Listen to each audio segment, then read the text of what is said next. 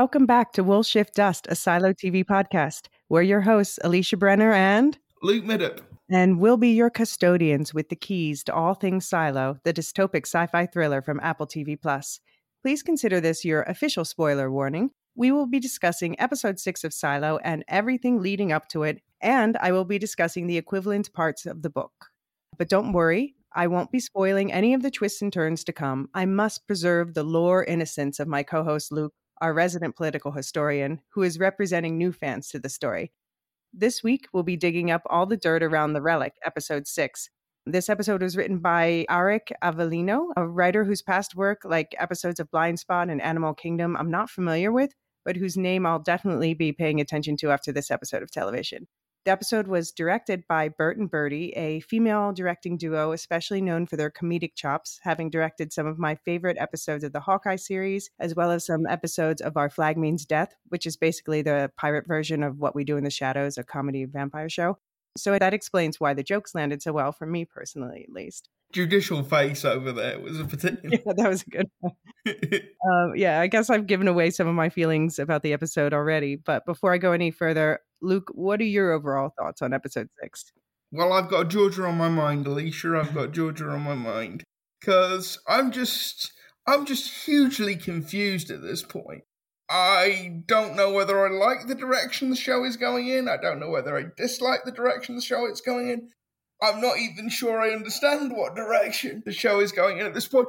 But I will tell you one thing: I really want to watch the next episode. Well, that's the like people have been saying in the, the Discord and on Twitter that they wish the next episode would drop, and I'm, I'm right there with them. Yeah. I, I really want to know what happens next. Honestly, me too. Um, yeah, they definitely drop some bombs for book readers. Uh, yeah, I can't wait to get into all of them. Uh, this was definitely my favorite episode yet. I, I, was absolutely buzzing when it was done. The reveals at the end were mind blowing, but I was hanging on every word of the script way before that, too. Okay, so as a book reader, how befuddled are you by the direction the show is going in? I mean, maybe in some ways twice as befuddled. Okay. because it's, I mean, I think what we're getting is, you know, we're getting a remix of the books. And yeah, there's some elements that have popped up that seem to be coming from later books. Like, for instance, you know, we talked about the digger before. This also pertains to the room we saw at the end. A lot of book readers think that that's a specific location from uh, that's prominent in the second book. But then, like Hugh Howey's been going around the internet saying that it's everything is from wool. But I'm like, you know what? I guess that's kind of true because, like, for instance, the digger was introduced in wool, even though it becomes like a bigger part of the plot later. And I think that might be the same for that final room we saw that, you know, that's something that was introduced in the book Wool, something that a lot of us thought we would see in the season finale for this. But maybe we're seeing it sooner or maybe it's something else altogether. I don't know. We're even book readers are arguing amongst ourselves. So the bottom line is everybody's a little bit befuddled. Yeah, that's right. Okay. Uh, I get that some people thought the start of the episode was slow, but for me, like this was a sweet spot. The dialogue was snappy, the chemistry was on fire, and the exploration of emotions and relationships was nuanced and expertly crafted, like a fine wine. There's so much to unpack here. So, yeah, I'm ready to get started. What about you, Luke? Yeah, absolutely. Let's get into it. All right, we'll be right back after a quick commercial break. Your regularly scheduled breakdown will begin in three, two, one. We open this episode with dear deceased Creepy George, played by Ferdinand Kingsley, and Juliet Rebecca Ferguson. They're cuddling in their secret love nest in the digger room, the first of many flashbacks taking place sometime before George died under mysterious circumstances three or so months ago. My heart was breaking for them, seeing the connection they have in these scenes. The chemistry between these two actors is absolutely scorching. And like the teasing felt so warm and natural.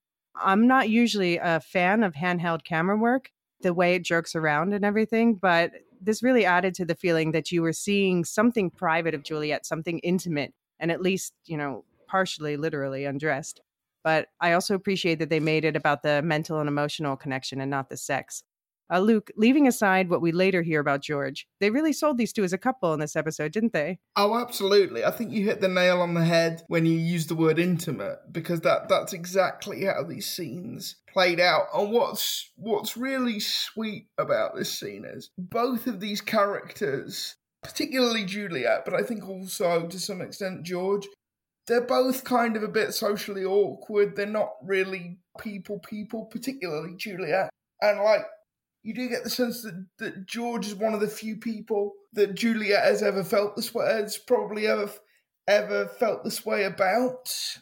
And there's a there's a really sweet scene later on after Juliet fixes the watch where she's trying to explain to George why she did it, and that that scene is really well written. Oh yeah, because the inarticulateness of that scene is what sells it. It must be difficult as a writer to write characters who are a little bit inarticulate. I feel like she phrased it perfectly, though. I did actually, it's written out in my notes. And when we discuss that scene in more depth, um, I, am going to give the word for word because I just think that that was absolutely beautiful and human and just like. Yeah, just really sweet. Yeah, very real. Yeah, I love how we get a glimpse behind Juliet's walls, uh, showing us what's going on in her head and what's influencing her actions throughout the episode. And, yeah, what's going to be influencing her actions going forward, of course. But Jules, come on, like a guy comes running to the slums out of nowhere, proclaiming he has no friends but a stash of illegal objects. That's like red flag city right there. Yeah, that has to be said. Maybe getting into a relationship with George isn't the smartest move, but you know, love is blind and all that. Oh no, yeah, I'm not saying that I wouldn't have fallen hook, line, and sinker, but yeah, had to be said. yeah, he's a he's a real charmer, as George. I mean, we find out more about that later on in the episode, but yeah, in the next flashback, we revisit uh, the tape story that we've heard in previous episodes, and we get our next red flag. So apparently, when Jules needed that much discussed supply tape, he calls it her precious tape, and she clarifies, no, it's mechanical and the silos necessary tape. But it turns out all he did was draw her a bad map, and she had to do the rest herself. But she emphasizes again that the tape saves lives, although she uses the adjective shitty to describe the quality of IT's tape, the second time she's called it that, she says it's like mechanical tape's good, IT's tape is shitty.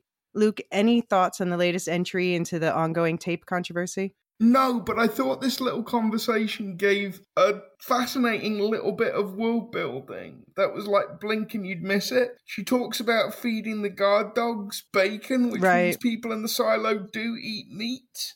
Yeah, true. Which I thought was interesting. Yeah, they have the farms. So yeah, we know they have cows, they have rabbits, um, I think sheep. Yeah. But I would have thought from the point of view of, you know, using space the most efficient way possible, that vegetarianism would be more or less mandatory. I mean, it should be. No, I'm kidding. I'm kind of kidding. but yeah, no, I mean, we can see, you know, Sims has got his leather jacket, so they're butchering yeah, cows. True. Yeah. Yeah, uh, about the tape though, it's funny though that in the books, Jules just had a friend in supply hook her up she didn't like physically go and steal it herself but i'm guessing this was changed to add like more shades of gray to her relationship with george it's an example of him helping her get into a questionable situation and then letting her do the hard parts on her own I don't know. I think, I think Juliet would have stolen the tape, whether George had agreed to help her or not, to be honest. Could well be. Could well be. I also found it interesting, yeah, that the supply apparently has guard dogs, but not very good ones. No, apparently, everyone knows you can distract them with bacon. yeah, but it didn't. Yeah, it still surprised me when a Maine Coon cat popped up later. Okay. But yeah, so in a great character building conversation, Juliet says to George that she only takes risks like the tape theft for the greater good and she implies that it's frivolous to put yourself in danger for these strange things, as she calls George's relics, to which he replies with the line of the episode for me. He says, If these things aren't worth risking our lives for, why do they make it a risk to our lives to have them? Yeah, great line. Yeah. Great line. Tells you everything you need to know about George that's right up there with Holston going, you know, sorry for the fuss. Yeah, that's in terms true. of just explaining an entire character in one line. Yeah, no, bravo to the writers of both those lines. And then George gives Juliet the watch broken, and she gives it back to him later, fixed. I was wondering, Luke, if what if they brought him in for interviews because the watch was working? Like they had to know how it was fixed. What do you think? That hadn't occurred to me, but yeah, that makes a lot of sense because Juliet says she has to make the tools. Right, exactly. To fix it. She has to fabricate the tools to fix it. So, yes, that that makes a lot of sense. Yeah, I mean, it's like, you know, how her mom once got in trouble for making that magnifying machine. Probably like just knowing how how did somebody even have the tools to fix this would like make some powers that be nervous. Yeah. So I think it's kind of sweet that George lied and you know in the file she saw in the interview he lied saying he had no one. So I don't. I think he was protecting her, which is obviously more than his ex did for him. So uh, yeah, and then in their third flashback together, um, this is the one that was like that we both were really touched by. So George he lectures Juliet about the traces people leave behind and how everything can be traced. And I can't help but think that George would have been really into wine if he lived in our world, as someone who's really into wine. And then we get him saying the line from the trailer Do you ever think about a world beyond the silo? And she asks when she would have time for that with her VIJ, her very important job. And George is trying to get her to live in the moment with him and his pressure valve looking face as she teases him. Now, this conversation, it's not in the books. Uh, we never get a flashback with George like this, but the sentiments here directly reflect some thoughts that Juliet has in the book. Uh, namely, she thinks the forbidden dreams of the outside world she saw were sad and empty dreams, dead dreams the people of the up top who worshipped this view had it all backwards. The future was below. That's where the oil came from because they the machine ran on oil, not steam. That provided their power, the minerals that became anything useful, the nitrogen that renewed the soil and the farms. Any who shadowed in the footsteps of chemistry and metallurgy knew this. Those who read children's books, those who tried to piece together the mystery of a forgotten and unknowable past, remained deluded. Luke, does this sound like the same Jules to you? Yeah, it does. Sort of eminently practical, eminently sort of focused on what on the immediate needs of the silo, and then anything beyond that is unnecessary. Yeah. Not only is she a very practical person, but she's a very forward-looking person. You know, solve the immediate problem in front of you and move on. Right. Yeah. And I think it's interesting. It, refers to people who read children's books, considering she spends the episode doing that at the end. yeah but yeah, it, it's true that Juliet she does seem drawn to dreamers. Um, I guess opposites attract. Uh, I like that they show that here and explain how she finds happiness in helping, you know, like George live his dream. When George asks her why she spent all that time fixing the watch, she says, "Because when you talk about these things, something lights in you, and I can see it in your face, and I don't see that on other people. And you know, whatever that feeling is, when you feel it, I feel it too. And it's not just here; it's it's afterwards. It's what I'm trying to say is I fixed your watch for selfish reasons because I really like the way that I feel when I make you feel the way that you do. Which I'm sorry, it's kind of the most romantic thing I've ever heard. Yeah, and like anybody that's ever been in a couple, anybody that's ever been in love knows exactly what the feeling Jules is describing yeah. is. It's just a really nice way of describing a feeling that the English language doesn't have right a specific word for. Yeah, exactly. It's like the opposite of Schadenfreude. Yeah. Schadenfreude. I don't know. But so also, I'd like to point out, good people, what we've got here is not just a confirmed to be bisexual misanthrope, but Juliet is specifically a bona fide sapiosexual, the best kind of sexual, in my opinion. She likes them busy in the brain. Okay, I didn't know there was a specific word for that. Oh okay. yeah, it's something sometimes. Yeah, yeah, you see it online. People like I'm a sapiosexual. It just means I value someone's brain above the rest of the package. Cool. So in their final flashback together, especially, yeah, we definitely see that George he believes this whole world is a lie, and so I I can kind of understand in a way that there's nothing more important to him than finding out the truth. What do you think, Luke?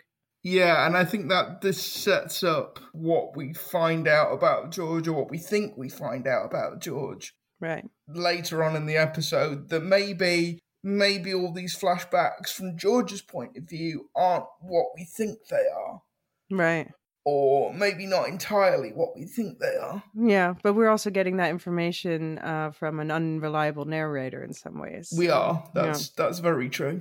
But yeah, uh, so while these flashbacks with Juliet and George, they're threaded throughout the episode, which and the rest of the episode takes place in the present tense. So the present tense of the story, this starts with Juliet.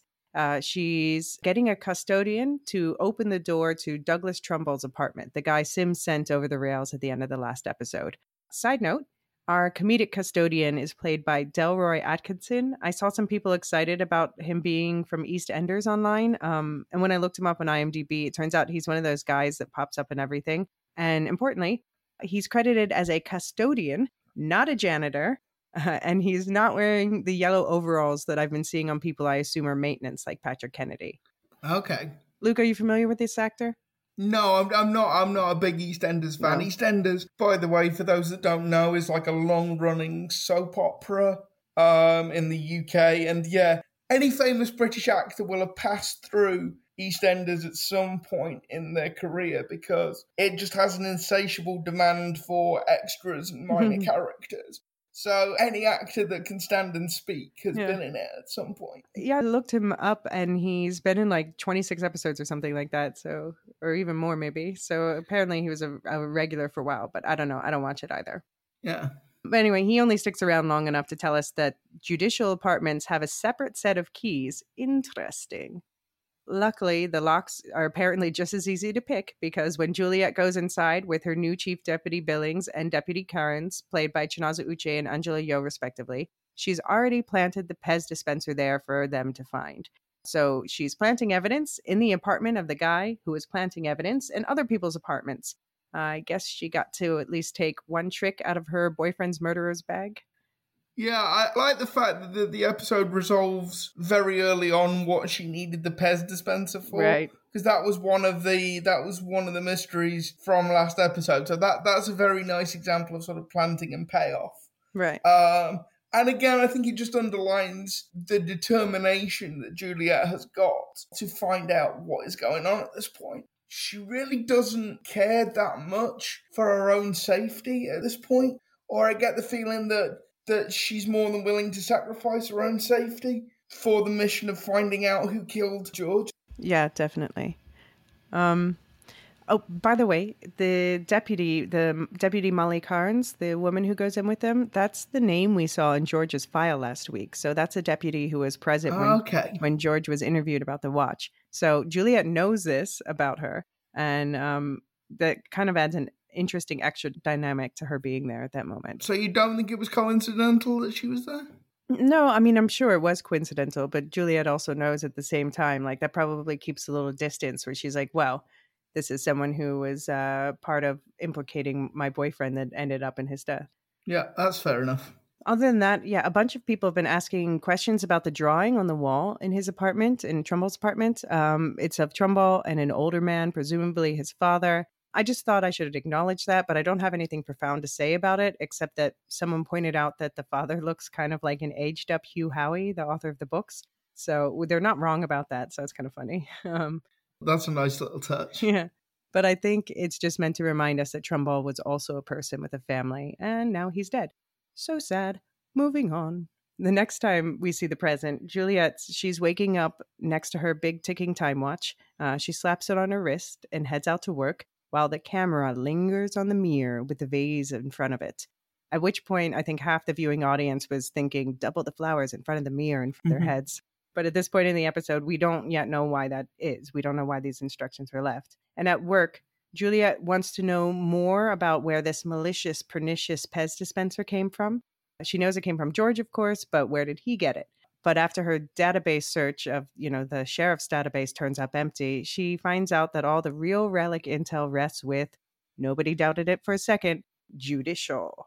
But of course, she needs to manipulate Billings a little bit again to get there.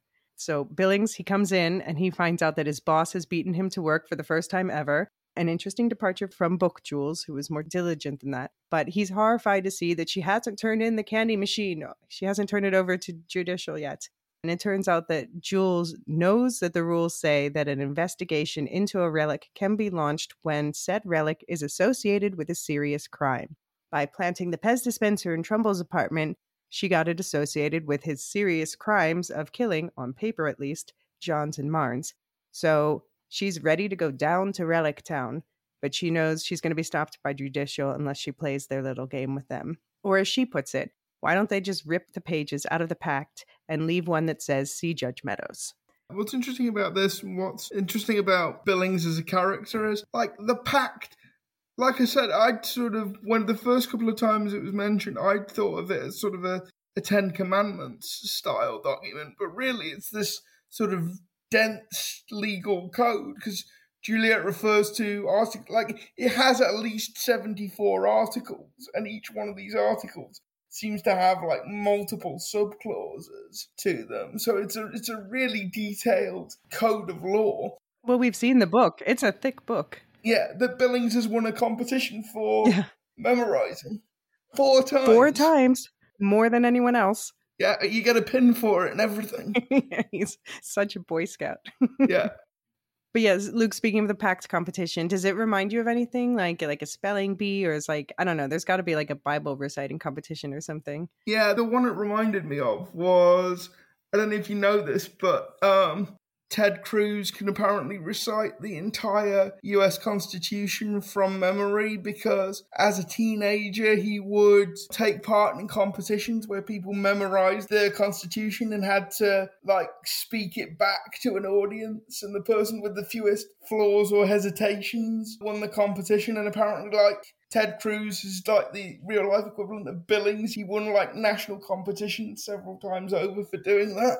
Oh my gosh, you're probably right, but also that's such an insult to Billings. Poor sweet sick Billings. yeah. If you lived in the silo, would you take part in the pact competition? Yeah, I think I probably would. That's the kind of thing I'd be doing. Yeah. To be honest, of all the characters we've encountered on the show so far, I think I'd be Billings. Okay. Yeah, no, I mean, honestly, yeah. I mean, it sounds super lame, but I probably would have been all over it when I was younger. I like to think that uh, silo adult me would be just as jaded as non silo adult me, though. Yeah. So one thing of note here, though, by the way, is that um, Billings says that nowadays uh, Judge Meadows isn't even the one who pins medals on the winners. Sims does that now, as you said. yeah. And of course, we find out in a little bit that Judge Meadows is not feeling well, which is interesting. Yeah. So Jules, she needs innocent little Boy Scout Billings to play the puppet for her so that she can get what she wants answers. But first, Billings has a note for her from recycling. Her friend there hasn't found what she's looking for, whatever that is. Luke, what do you think she's looking for in recycling? I'm not sure. Um, something from Patrick Kennedy's apartment, maybe. Something, maybe something from the apartments of the people that were on Marnes's list. Um, I'm not sure really. I'm thinking because they did have in the um from last week, you know, flashback at the start of the episode. They reminded us that somebody told her um anything that's oh yeah, Sandy told her anything that she's missing from Holston's apartment might have made its way to recycling. So I'm guessing we're supposed to assume she's looking for the hard drive at recycling. Wouldn't that have been processed through recycling now, though, by this point? Yeah, I mean, yeah, I don't know. It seems like a desperate ploy regardless. And I don't just don't see I, I see Holston doing something better with it than that. Yeah. But I also thought, like, wouldn't it be sweet if, if she was looking for the little stuffed dog? Though I bet we'll find out her dad still has that. Yeah, I would put pretty good money on that. And we are, I think, going to see Dr. Nichols in the next episode. Absolutely. He's in the thumbnail. Yeah. Yeah. But yeah, but Juliet is sheriff. Uh, so that does come with some special privileges. So she gets to actually be one of the rare people to interact with Judge Meadows. So off they go. And the silo is buzzing with Forgiveness Day energy. Luke, what do you make of this holiday? What do you think it's about? It seemed to be like just. I thought when they said forgiveness, that was like, you know, forgiveness of crime in terms of an amnesty. Oh yeah, that that is what they mean. And that is part of what they mean. But they also seem to mean like forgiveness on a societal level. You know, it's a time for sort of friends and family to to get together and people Mm. from different levels of the silo to to mix. So it was sort of yeah, there's official forgiveness in there. But I took it as being actually a bit broader than that and a time to sort of bury the hatchet with people as well. Hmm. Yeah. Um, well, there do seem to be some signs encouraging people to travel to other levels. So I guess they're like getting people to spend their credits and like boost the silo economy. Yeah, I thought it was quite a nice idea actually. Yeah.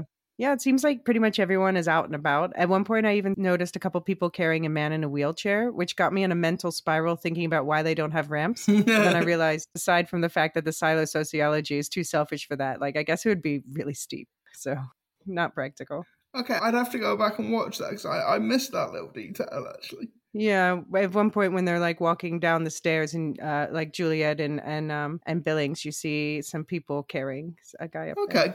behind them. Yeah. Yeah, so Juliet and Billings reach Judicial, and Sims, played by Common, is greeting them on the landing. And Juliet notices Billings clutching his own hand oddly. But she's too focused on Judge Meadows, played by Tanya Moodie, who seems off.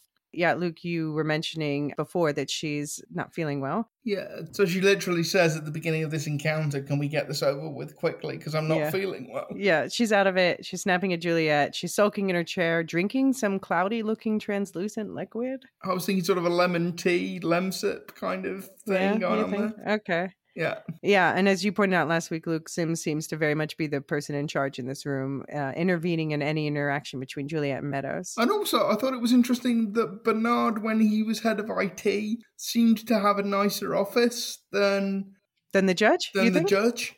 I thought the judge's office was quite luxe. The judge's office is bigger, but Bernard's was better decorated. Oh, you think? I thought it was quite luxe, but it was it's very dark though. But maybe it's dark because she's not feeling well. I don't know. Yeah, Or may, maybe we're supposed to read dark intentions into it. What do you think's going on with her though?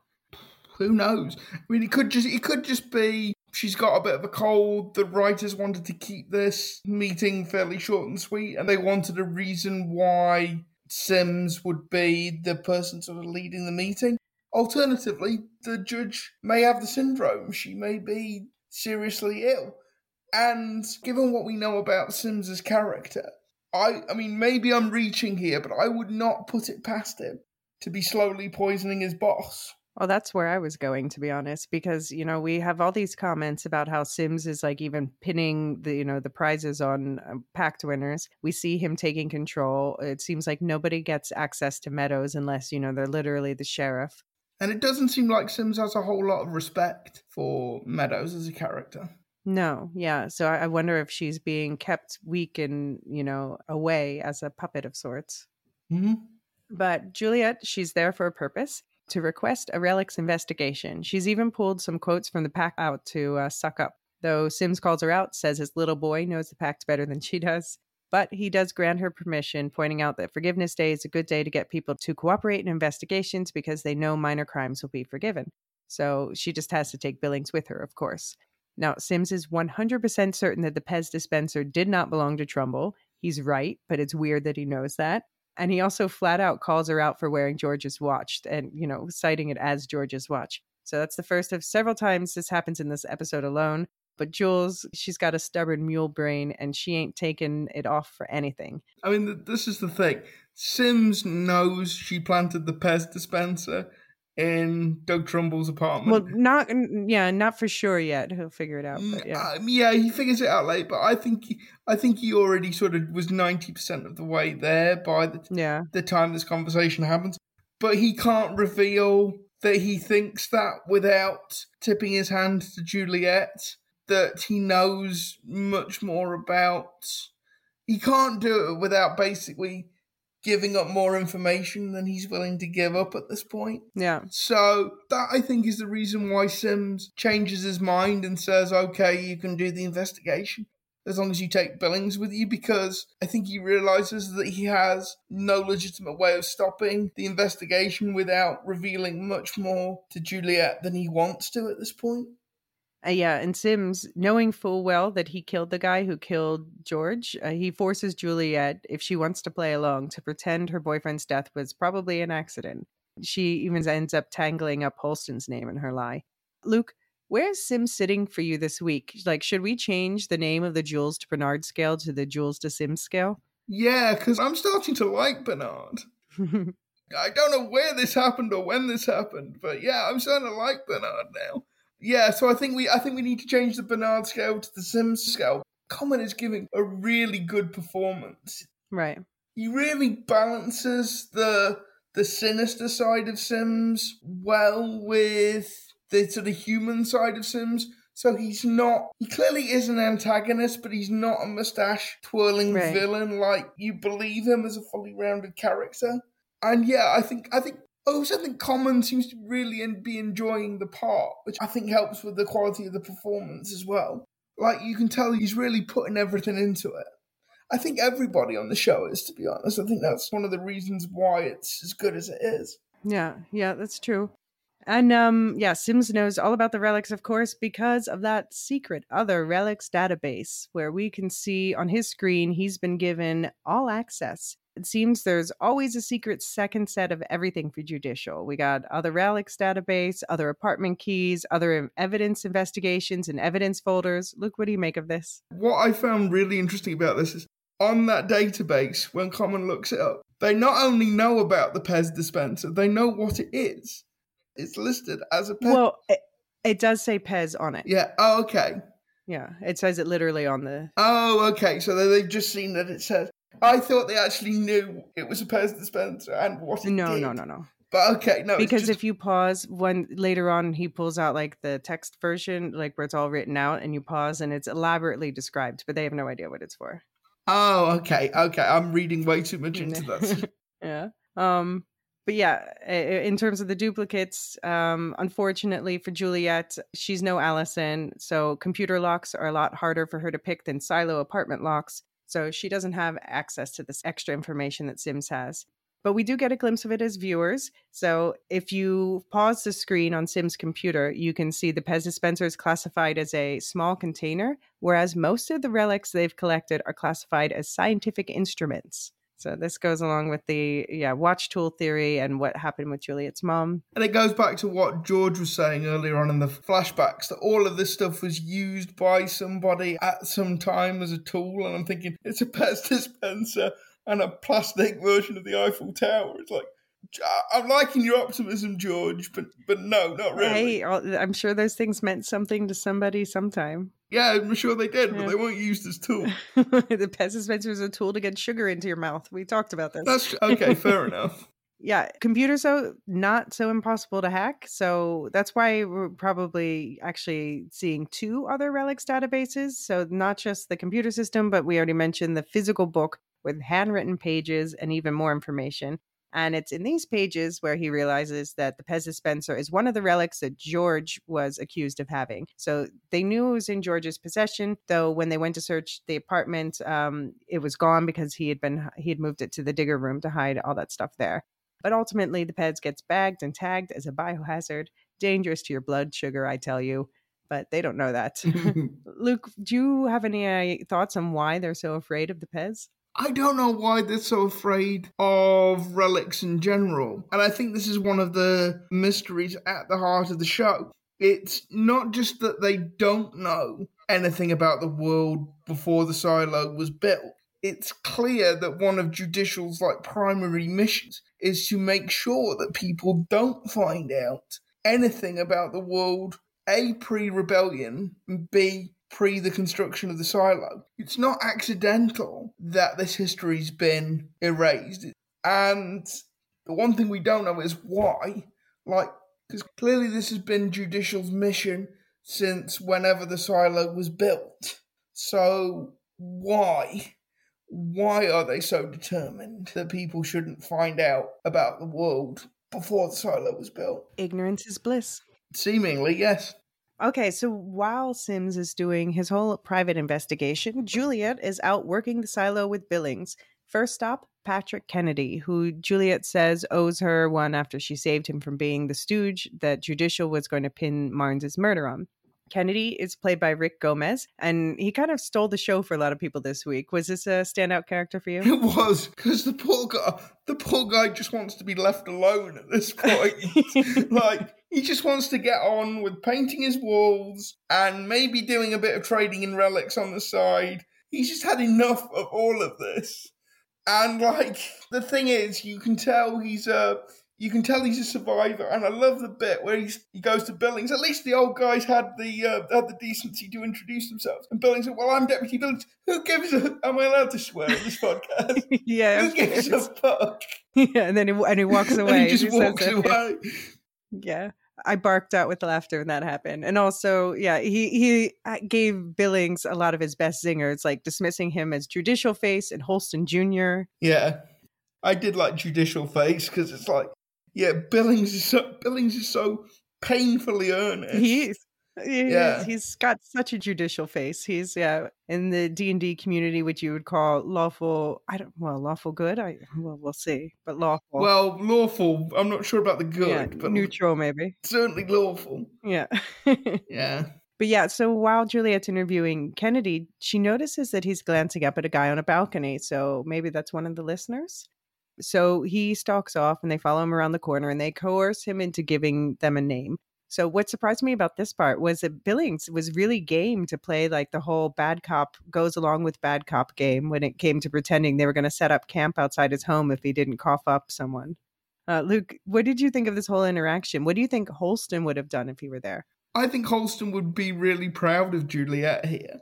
And this is this is one of the fascinating things. Like clearly, Holston saw something in Juliet that nobody else did. Because the thing is, she's actually a really she's actually being really good at being sheriff.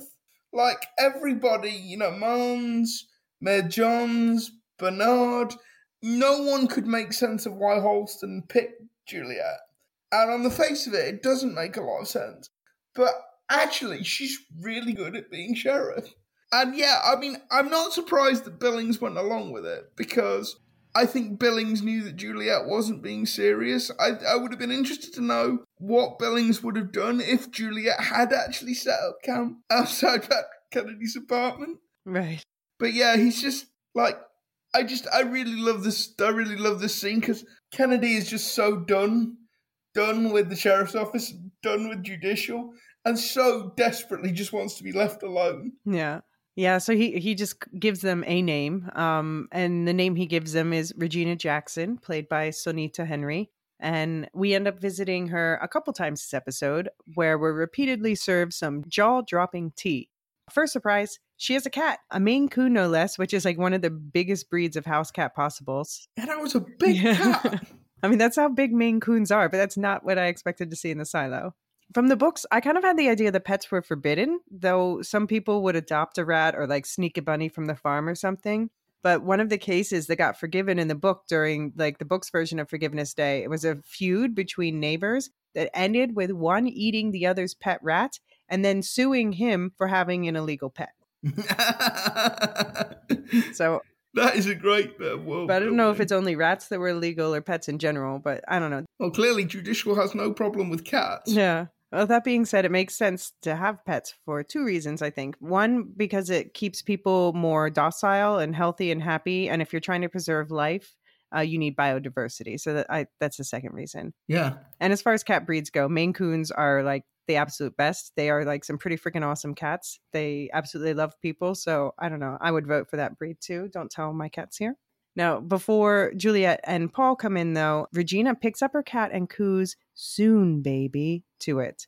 Luke, what do you think that means? I don't know. I just took it that she was going to feed it soon. I didn't read any. Oh, okay. Maybe. Maybe I was reading something too sinister in it into it, but well, maybe, maybe, maybe not. I mean, at this at this point, who knows what's important and what isn't? My mind was spinning. I'm like, I don't know. Did she get some secret intel from like that stalker visitor at night she talks about later, or that something's going to happen, or is she like poisoning herself with a cat or something? And she seemed to get like there seemed to be a porter delivering food, like delivering a meal. Just before Juliet and Billings show up, she seemed to be having like the the silo equivalent of Deliveroo. Yeah. There's, there's, a tray with like a plate with a right. metal dome on top of it. So I thought that that was interesting.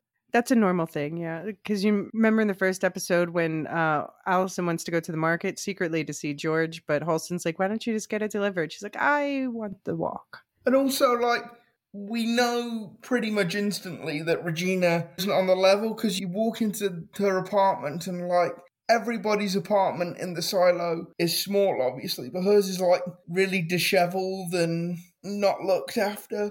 It's very much a sort of single person's apartment. Like you don't see inside her fridge, but I'm guessing if you did, it would have like one moldy piece of cheese in there. Why are you describing my fridge? Sorry, I'm not. I'm not throwing shade on your fridge, Elysia. no, no, no. I'm just my cheese is fresh because okay. it gets eaten. But yeah, so then Regina drops her second bomb. George was her boyfriend. Boom, and she didn't even know that he had died.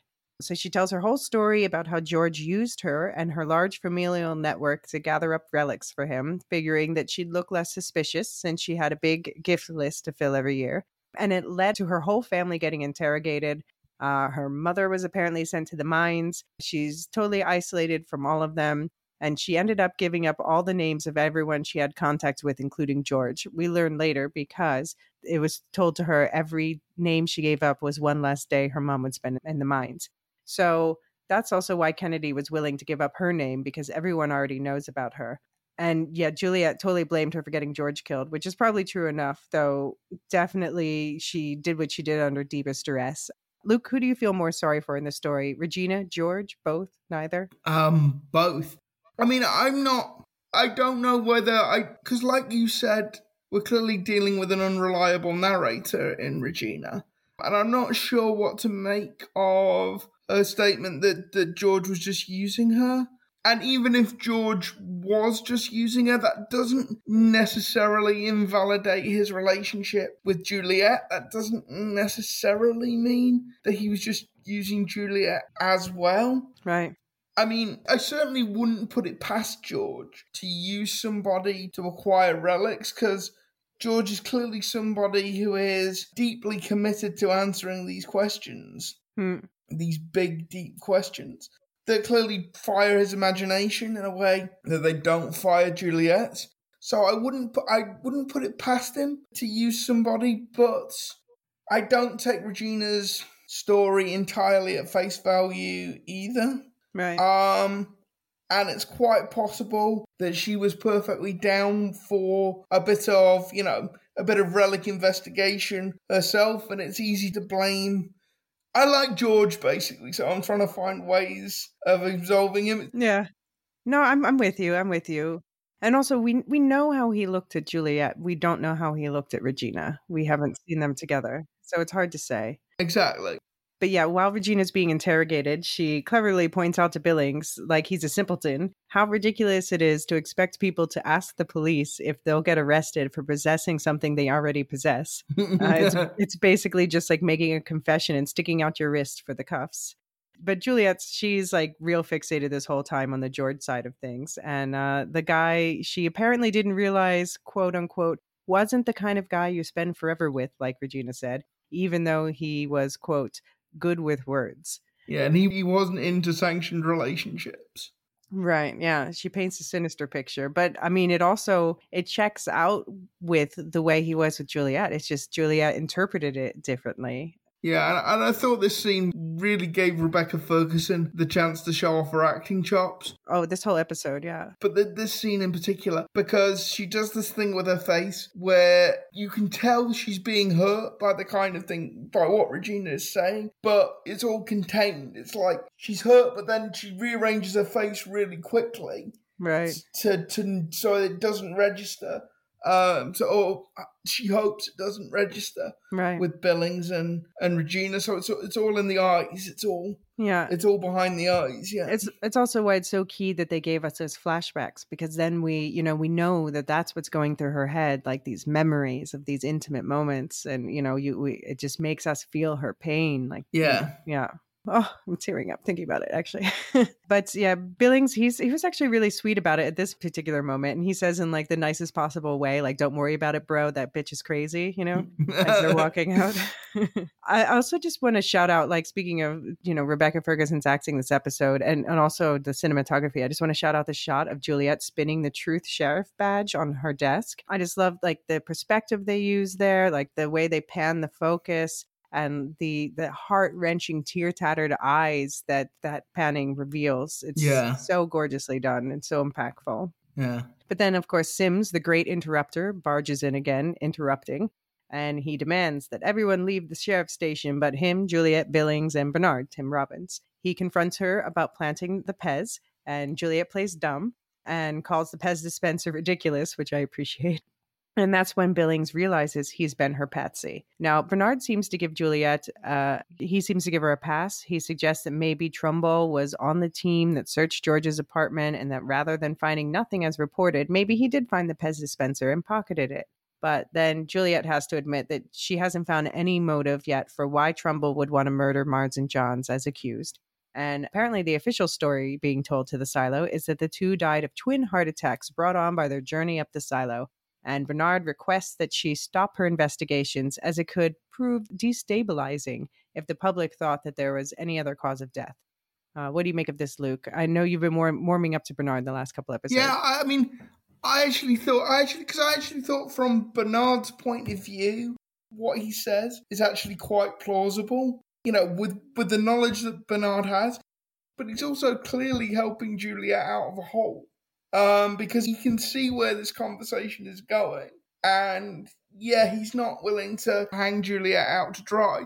And like I say, what he comes up with makes perfect sense from his point of view and what we assume that he knows and what he doesn't. But I'm not sure what Bernard's game is, but it's clearly a different game than whatever Judicial is up to. Like, as best as I can figure it, Bernard wanted to ingratiate himself with Judicial because he wanted to be mayor at some point.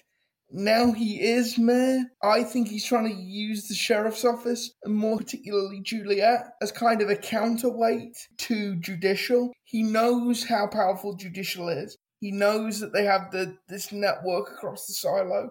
He knows that that Mayor Johns to some extent had to like appease judicial and that she signed off on a load of judges and deputies. So I think he's looking to Juliet as an ally Hmm. or the sheriff's office to sort of counterbalance. But I actually thought when Bernard said, you know, some mysteries are best left unsolved, I went back to something Tim Robbins was saying in the interviews we looked at in the preview shows where he's talking about, you know, Bernard as a decision maker who is, you know, acting in the best interest of the silo and maybe sometimes having to take morally questionable decisions Hmm. for what he perceives as the greater good.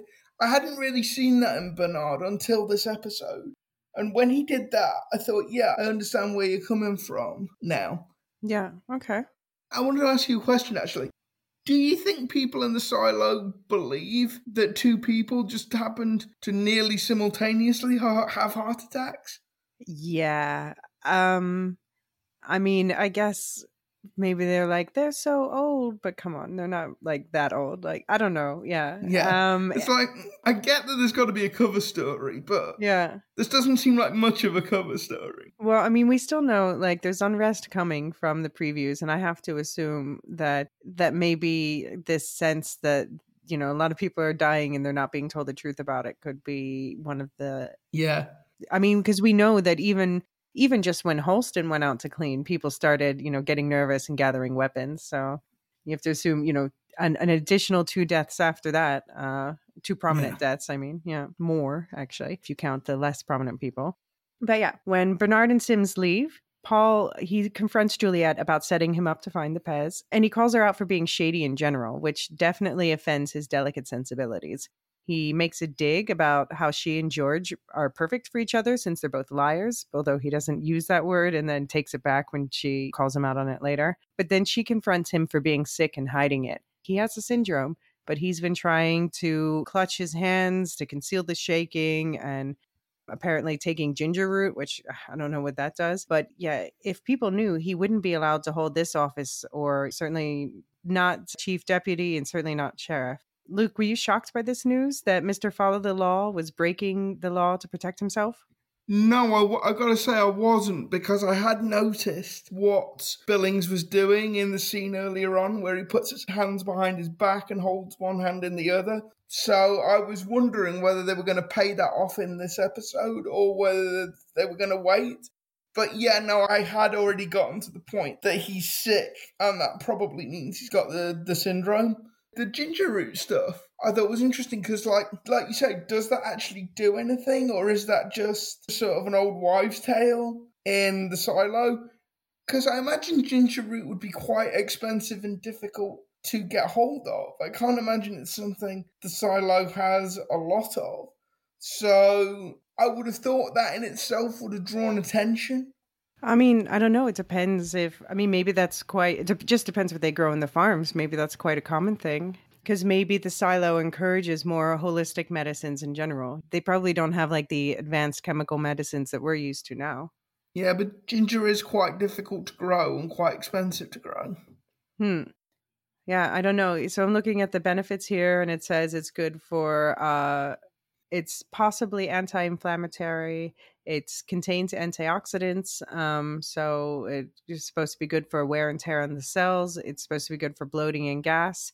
It's yeah, it's supposed to help ease nausea. it does do that. I can tell from personal experience it Yeah. does ease nausea. Yeah, no, that's true. But that's not like really what the syndrome is. So I wonder if part of it's like psychosomatic in a way too. Yeah. But we're sort of led to believe that Juliet and Mrs. Billings are the only two people that know this. Right. But I can't believe Judicial didn't know this. Yeah. Which makes it all. I'm sorry to keep banging this drum, but it makes it all the more inexplicable that Judicial. What. I mean, maybe it doesn't actually, because maybe. Maybe this is something Judicial can hold over Billings. You are agreeing with someone from the feedback section. Yeah.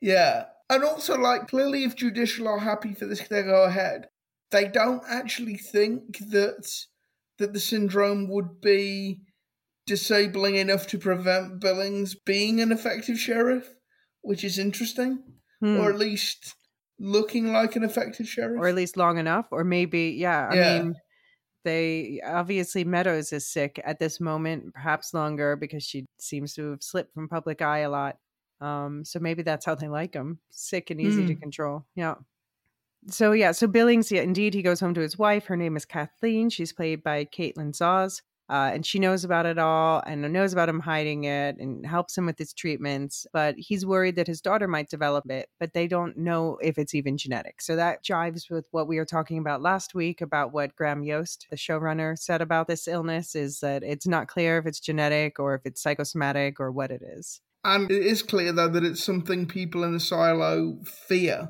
and it's something people in the silo are taught to fear.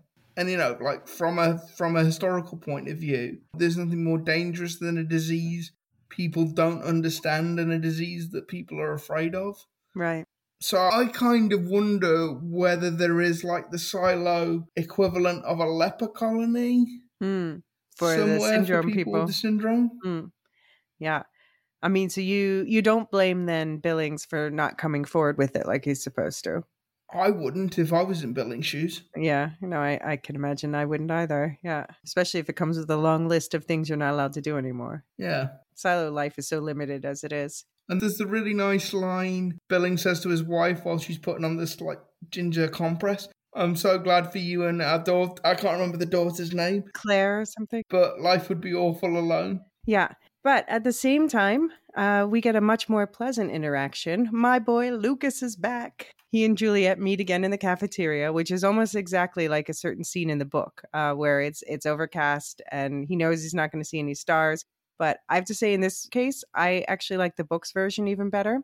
This is a slightly longer reading, but very sweet. So tuck in. Um, I live in the upper mids, Lucas says. I only come up when the viewing's good. He switched the light back on and turned it toward her in a way that suggested the stars weren't the most important thing on his mind anymore. There's a guy on my hall who works up here on dinner shift. When he gets home, he lets me know what the clouds were like during the day. If he gives me the thumbs up, I come take my chances. And so you're making a schematic of them? Juliet gestures toward the large sheet of paper, which, yeah, again, he has a chalkboard in the show. Uh, trying to, he says. It'll probably take a few lifetimes. He tucks uh, charcoal behind his ear, pulled a rag from his coveralls, and wiped his fingers clean of the black residue. And then what? Juliet asked. Well, hopefully I'll infect some shadow with my sickness and they'll pick up wherever I leave off. And then, yeah, and uh, another scene slightly later, Lucas turned almost imperceptibly in his seat. I have a confession, since you're the law and all. Juliet's hand groped for the star in her chest. She was often in danger of forgetting she was. Yeah? I knew the clouds were going to be bad tonight, but I came up anyway. Juliet trusted the darkness to conceal her smile. She was desperate for contact, and this stranger was the only person she knew little enough to want it from. She turned back to the wall screen, and they both enjoyed the silence that formed. It was strange sitting with this man. She felt younger and somehow more secure in his presence, less lonely at least.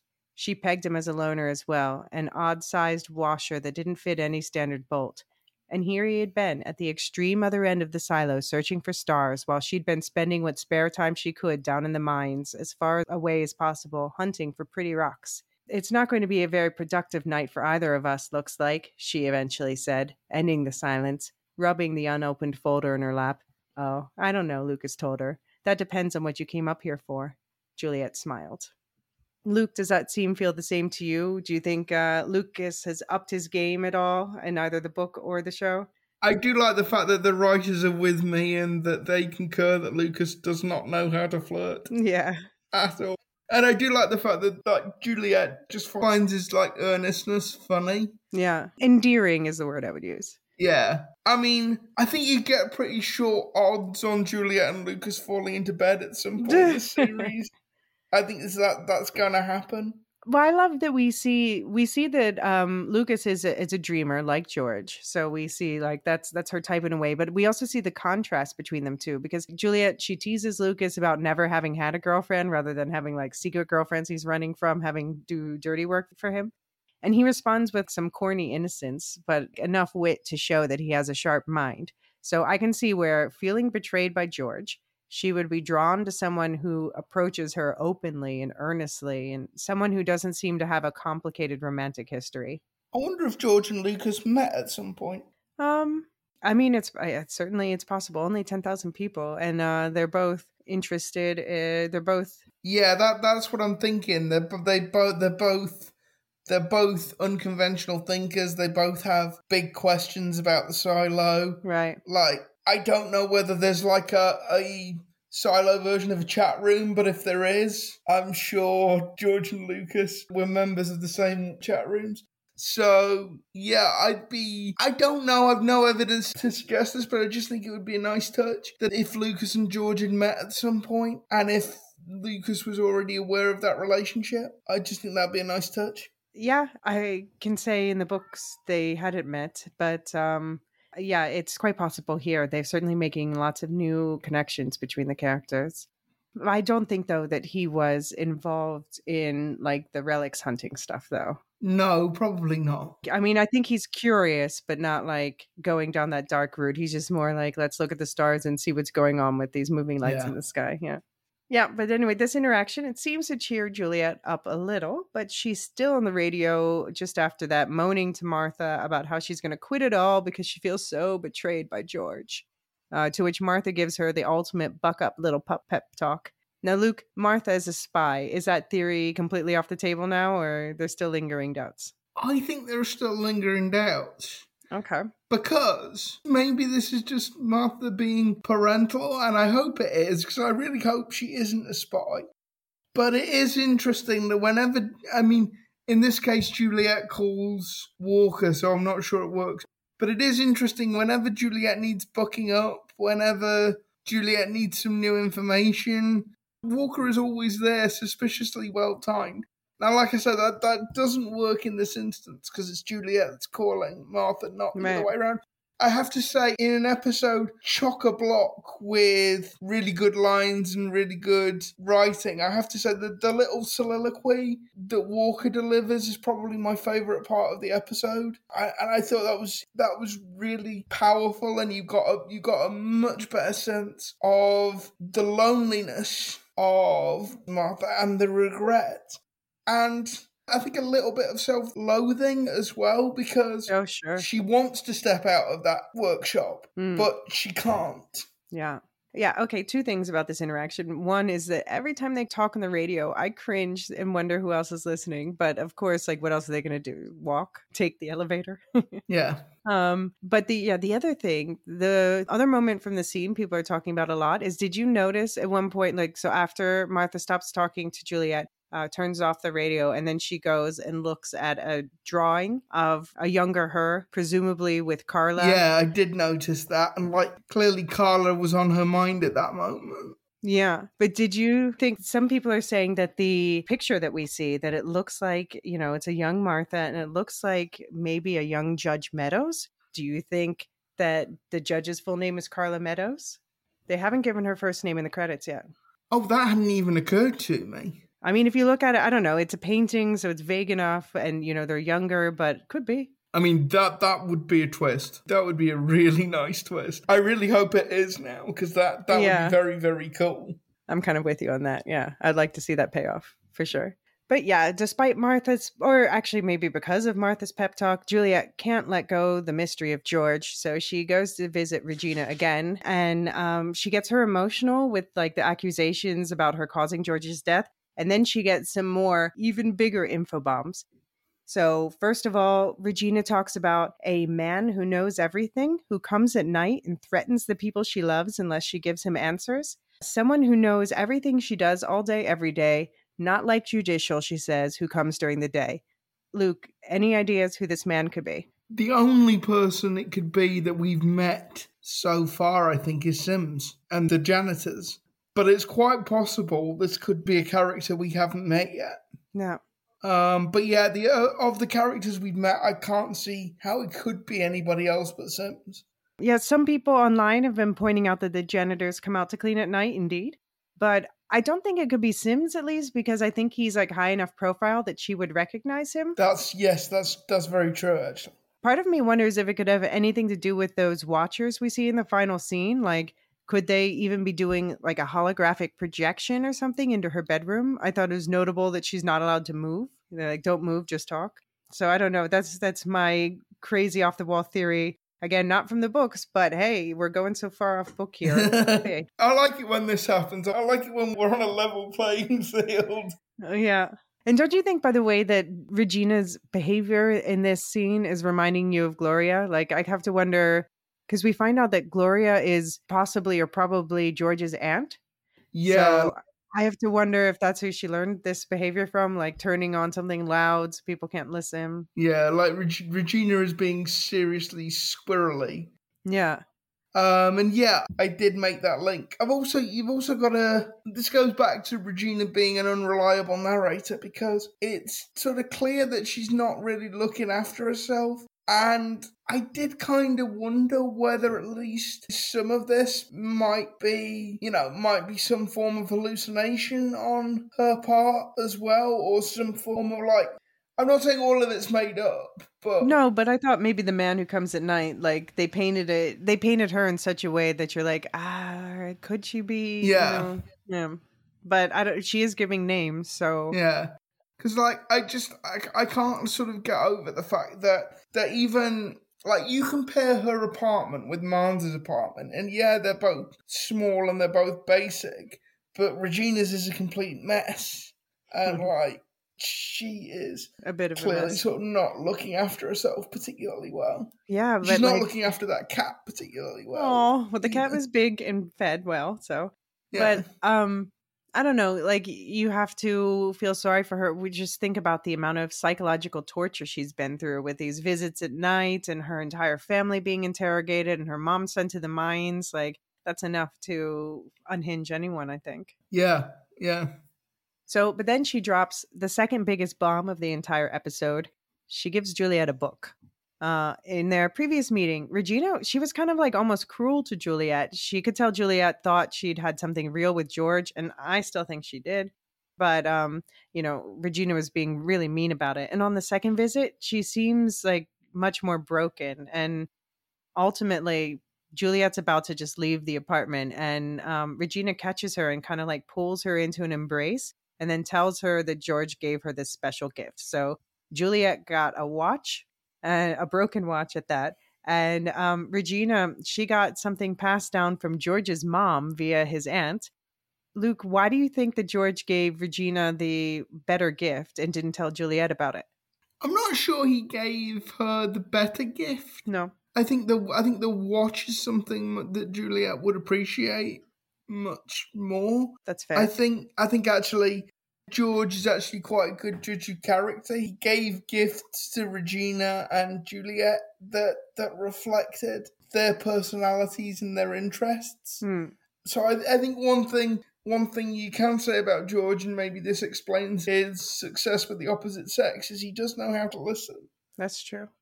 So I wouldn't say that Regina got the better gift. I think they got they both got gifts that were that were sort of well suited to them.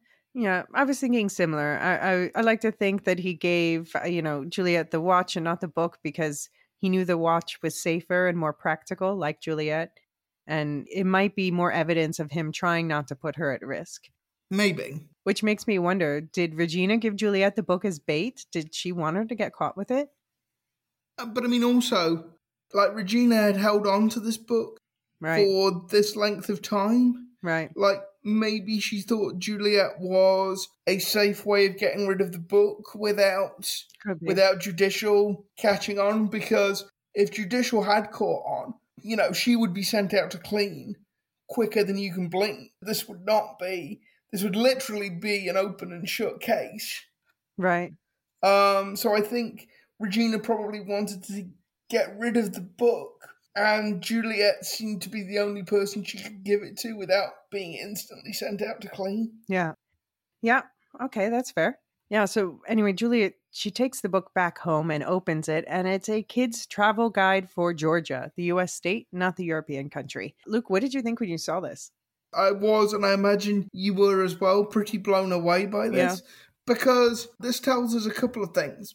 It tells us, first and foremost, that stuff from the before times has survived and has entered the silo. We thought that might have happened before, but we now know indisputably that it has happened.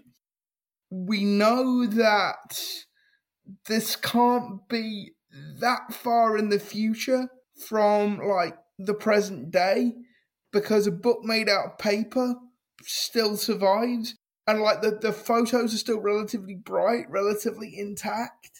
It's not like you've got a half a tree here, half a tree there kind of thing. But we know it survived for at least 140 years longer because the, yeah. yeah, the rebellion was 140 years ago. Yeah. And it kind of suggests that the silo is on Earth, which is going to be important given what we're about to find out. Right. Why do you say it suggests, it kind of suggests the silo is on Earth? Well, I guess it doesn't really, but just that if the if the silo isn't on Earth, then the artifact travelled with the people in the silo. So hmm. at least the people in the silo came from Earth right. originally. Sure. I think should should probably be the way to put that. Hmm. And like the look of wonder and confusion on Juliet's face as well, like yeah, she really did sell like looking at trees, right? Looking at a dolphin, looking at like tracing a trilobite with her finger. Yeah, I mean, yeah, it's it's of course it's one thing to like, you know, of course everyone in the silo knows that it used to be green outside. There used to be life outside, but except for the cleaners, no one's actually seen pictures of it. So like the forests, the rivers, people whitewater rafting, dolphins, beaches. This is like totally blowing Juliet's mind. Yeah. And uh, in the spirit of the travel guide, here are a few fun facts for anyone looking to plan a trip of their own to the state of Georgia. So, yeah, Georgia has some good fossils, as you mentioned, including the spiral shells known as ammonites, which Juliet sees in the book, and which she can also see. You can also see this in the opening credit to the series. The Georgia state fruit is the peach. Georgia is a state in the U.S. South where people enjoy southern delicacies such as hush puppies. Georgia features some prominent hot springs, such as the famous Warm Springs just outside Atlanta, made famous by ex President Franklin D. Roosevelt. And Georgia has a rich geology with a mix of sands, clays, iron oxide, and gemstones and more. Just some fun facts from the travel book. We'll see if any of them become relevant. Yeah. now, following Regina's instructions, uh, Juliet, she says nothing from the book or about the book out loud, but what she doesn't realize is she is being watched through her mirror. Luke, do you think this is what the double of the flowers note was about to block the mirror? You have to assume that's what it was about. The more interesting question is how did Holston find out? Yeah. If that is what the Double the Flowers is about, how did Holston find out? a good out? question. Because as far as we know, not even Judicial knows about this. Yeah. And and I noticed actually that the flowers, uh, they weren't in the vase. Like when you see through the mirror from the perspective of the watchers, the flowers have been taken out of the vase and laid on their side. So someone must have gone into Juliet's apartment and done that while she wasn't there and she just didn't notice. Oh. Yeah. Um, now, so this takes us, we sweep through the screen and we end up in a room with two guys, uh, one in like a crisp blue coveralls and one in, you know, more like the usual silo wear with a knit vest and stuff.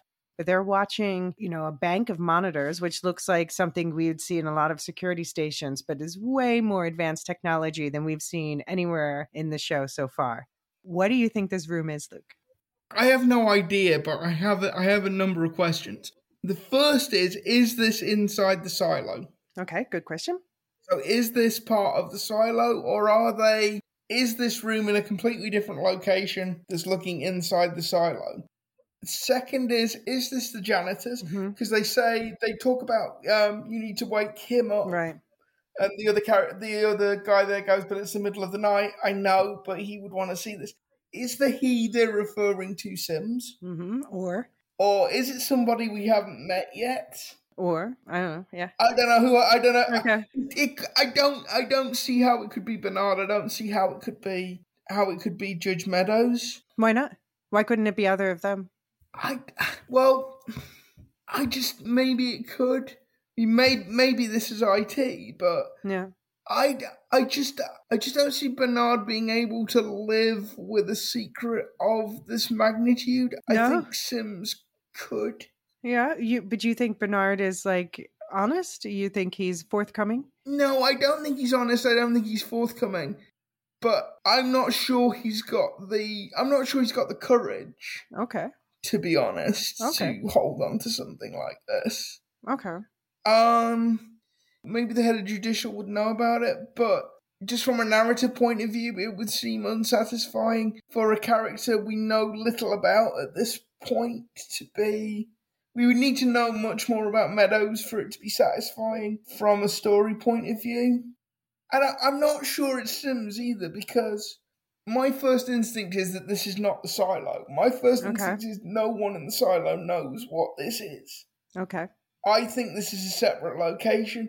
And I think it goes back to what I was talking about in the, the preview episode. I think this is some kind of Stanford County jail experiment on a massive scale. Okay. And so if that's if that's the case, you think they're faking like the devastation outside?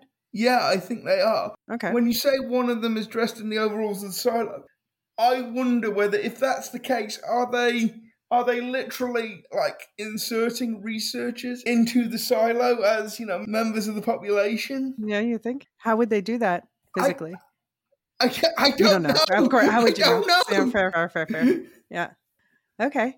Um, okay, so here's my argument why I don't think it's janitorial personally. Uh, it's true we haven't seen what's inside there yet, though. I, I think I still have an idea of what I think it is, and I don't think this is what I think it is based on book stuff. But what we do see in the show is Sims using computers to research stuff, and they're nowhere near as advanced as what we're seeing in this room.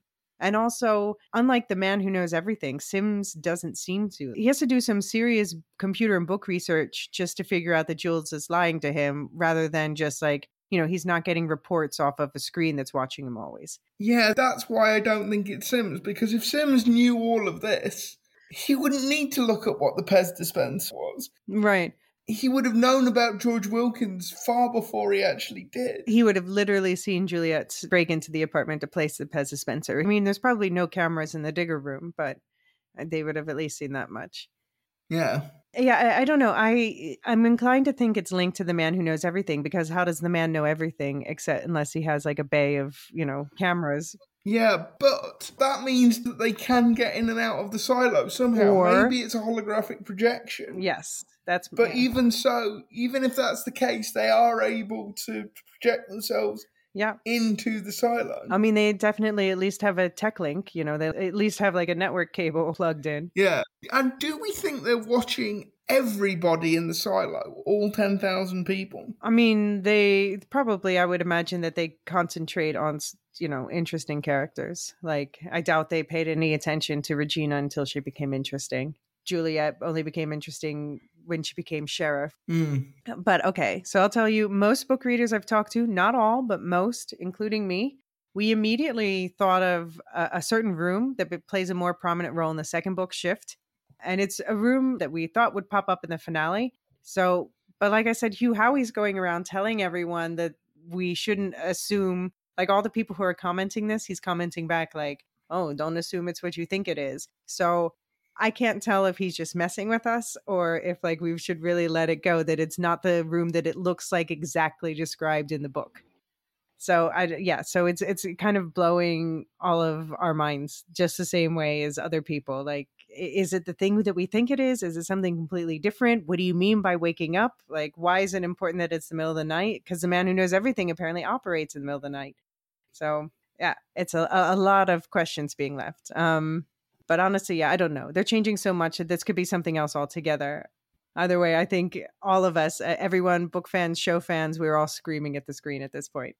When I watched that for the first time, it's like there are so many different directions this can go in now.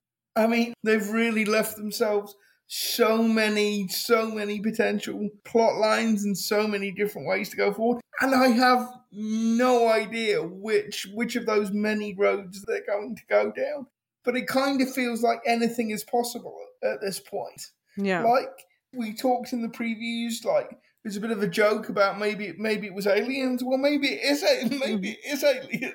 I mean, I can It tell you, seriously could be. there are a lot of people who are holding on to that uh, theory. yeah. yeah, and speaking of theories and questions, uh, we have a whole bunch of those uh, questions and theories for your consideration coming up right after this commercial break. We'll be right back. What's so special about Hero Bread's soft, fluffy, and delicious breads, buns, and tortillas? These ultra low net carb baked goods contain zero sugar, fewer calories, and more protein than the leading brands, and are high in fiber to support gut health. Shop now at hero.co. Now opening the listener feedback channel. All right, we're back. Let's dive into the feedback channel. Now, this first one that I'm going to read out, this actually wasn't feedback submitted to us. It's just something that I found on Reddit, but I thought it was really interesting. So I wanted to bring it up.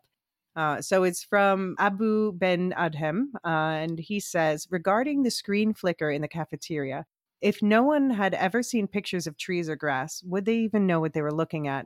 Or would they just assume it was a weird technical glitch, like the sensor's infrared feed got swapped with the green channel or something? So, this is about why people haven't responded to that flicker in the cafeteria. I hadn't considered that, but yeah, that's a really good point. Yeah. Like if you didn't if you didn't know that grass was supposed to be green, right. or if you didn't, yeah, like you could, I suppose, think of it as just like a technical glitch. And like clearly, you know, clearly the mayor's office is quite good at putting out a story, putting out a narrative when it wants to, because they're doing that very deliberately with Marnes and Mayor Jahns. And also, like, yeah, if Judicial decided that that was going to be the line to put out, one of the uses of the Whisperers, as well as collecting intelligence, I guess one of the uses they have for them is to start rumors, is to pump out a narrative into into the population. So yeah, that would work actually as an explanation. That that's a really I hadn't considered that at all, but it's a really good explanation for why people don't seem to be up in arms about this. Yeah, I mean, maybe we'll still see some reaction, but that at least puts my mind a little at rest. Uh, that's my new head headcanon. But okay, digging into our own feedback bag, we have our first piece of feedback is from Stuart Boyles, uh, who, yeah, we got in touch on Facebook, but he says, My Twitter handle is at Lestu, but I haven't been on there since Elon. Fine, fair. But he says, the overall story works really well because the idea that someone else is controlling our existence, that's the terrifying part of the story. It will work in the show because that idea is in our zeitgeist. The more layers they add, the more misdirects they give will only lead to the mystery, but it will need to be someone who has been there the whole time. It really was Agatha all along. Yost has a keen grasp of this series and the DNA of it. Um, I had some thoughts about the Pez dispenser. While it may be nothing, it is colorful and artificial, and that will scare the bejesus out of Sims and Bernard. That will scare the bejesus out of the powers that be. If the message is to keep everyone calm and sedate and only look at things provided by the silo, then something that is unnatural being colorful will start people dreaming, and that is beyond dangerous. Luke? I've just got the line from The Simpsons. Um, Willie, the children are overstimulated. Remove the coloured chalk. Yeah, exactly. um, I mean, yeah, that makes absolute sense. And I did sort of maybe this is hope over experience, but I really did get the sense, particularly with how the episode ended, that Graham Yost and the other writers and Hugh Howey do know, even if we don't know where this is going. Oh, absolutely. I have a feeling they have, they do have a really good handle on the material, even if we don't. Yeah, they have it all plotted out for sure. Yeah. Okay, so next up we have Stu at Duve71. He says, Love having a show like Silo around that lends itself to all sorts of weird and wonderful theories. I've been fixating on the tech of the Silo, and my latest thoughts are that it seems very non microprocessor based. Obviously, IT and the computers uh, inhabitants use have processors, but mechanical, for example, is to me a signifier that a decision of the founders was to use technology that is fairly basic. It also makes me think of Battlestar Galactica and only using hardwired independent systems, non networked. Has there been a catastrophe linked to AI in this universe? What do you think, Luke? Maybe. Um, but I, I think the computers aren't networked because there does seem to be a way you can send basic email across Yeah, this That's true. across this system to so they Although we see them repeatedly, like with Allison in the first episode when she called out sick, she, you know, just sent a porter. Yeah, but they did get the email about being allowed to conceive a baby. Yeah. So And tr- and in the books, you can send things uh, by computer message, but it's just more expensive than sending it by porter. yeah, so I, I think I'm not discounting any theory Right. at this point. But no, I don't I think the computers are networked, so so that that's not my leading theory at this point. But I Okay. wouldn't be sp- I'm ruling nothing in or out at this point. Yeah, fair. All right. So, okay, we have two tunnel theories, two theories about, again, remember that uh, it, on the hard drive, uh, there was the blueprints, and on the blueprints, George saw that there was a tunnel, and that's kind of what drove him down. Uh, and that's what he was looking for the door to this tunnel uh, when he died. And so we have two theories from two different people related to this. So I'm going to read them back to back, and then we can discuss. So first we have from my friend Junaid Badar at Junaid Badar 20 on Twitter. Um, he says, there was a tunnel that George saw in the blueprints of the silo. I believe it leads to other silos. I think there's a secret passage below the water, so Juliet will have to overcome her fear to find the answers. And then Geeks in Review at the Geeks Reviews says, What if the tunnel isn't a way out, but the way they got in? It occurred to me the door out wasn't that big when Holston left. So I can't imagine getting thousands of people in that way or 10,000 people out. Luke, what do you think about these two tunnel theories? Do you think there are other silos or that this was the original way in? Well, the first one is really interesting because what if the people with those screens are in silo number two? And what if they are using a tunnel to pass people from silo two into silo one and maybe vice versa? Um, as for the second one, have a hard time thinking that that tunnel would be like main access, either in or out, because like the correspondent was saying, I think it's too narrow to get 10,000 people in Mm-hmm. or 10,000 people out. So I'd be skeptical of that. Okay. Yeah. So you think that it has the same problem because he's saying that um it's the door at the top's too narrow, but you're saying yeah the tunnels would be just as bad, but plus a mile deep. Yeah. Um, yeah, and I liked also Junaid's uh, where he talks about the he thinks there's a secret passage below the water, so Juliet has to overcome her fear of water to find the answers. I think that would be a good character development point that you know connects to a, a, a scene that is in the books. But I don't know. I don't know about like having a secret tunnel in or out. Yeah, I, it could be, could be, could be. I don't know. Well, I, I am very interested in finding out where the water came from. Like, why is there water? I mean, if you're if you're underground, if you go deep enough, it's basically all water. This is what I've learned from my geology friends. Yeah, but but there seems to be fresh water that you can drink that seems to be pumped into the. I don't. I mean, I think you're overthinking this. I think uh, just groundwater would look like that. okay. Well, I mean, kind of the point of these shows is to overthink. yeah, it, yeah, fair, fair. But yeah, Yeah. but uh, I'm I'm going with Yeah. Occam's razor here. Like they're underground, waters come up. That's a normal thing that I would expect to happen. yeah, that's fair. Just as someone, I, I love I love exploring caves, and that's like a big thing there. There's always water. That's fair.